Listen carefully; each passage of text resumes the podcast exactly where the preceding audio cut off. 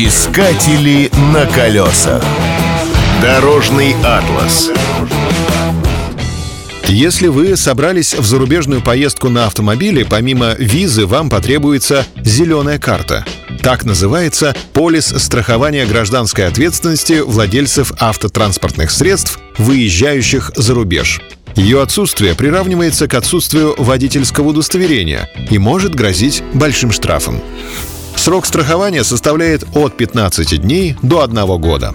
Стоимость зависит от вида транспортного средства, срока страхования и страны, в которую вы направляетесь. Для заключения договора требуется свидетельство о регистрации транспортного средства, паспортные данные страхователя и заграничный паспорт. Приобрести страховку можно либо в страховой компании, либо на таможенном переходе. К управлению автомобилем за границей допускаются только лица, вписанные в страховку. При наступлении страхового случая необходимо вызвать полицию для составления протокола.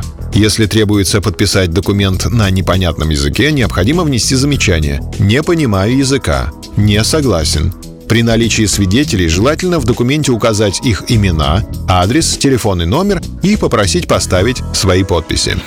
Данная страховка не поможет, если машину угнали или она пострадала во время стихийного бедствия. Она не поможет в случае злоумышленных и преднамеренных действий. Например, если вы вдруг решите совершить таран. Зеленая карта действует только в случае ДТП и позволяет покрыть расходы третьего лица, которому нанесен ущерб. Цена страховки относительно невелика. Особенно если учесть уровень европейских цен на ремонт разбитого автомобиля. На колесах. Искатели на колесах.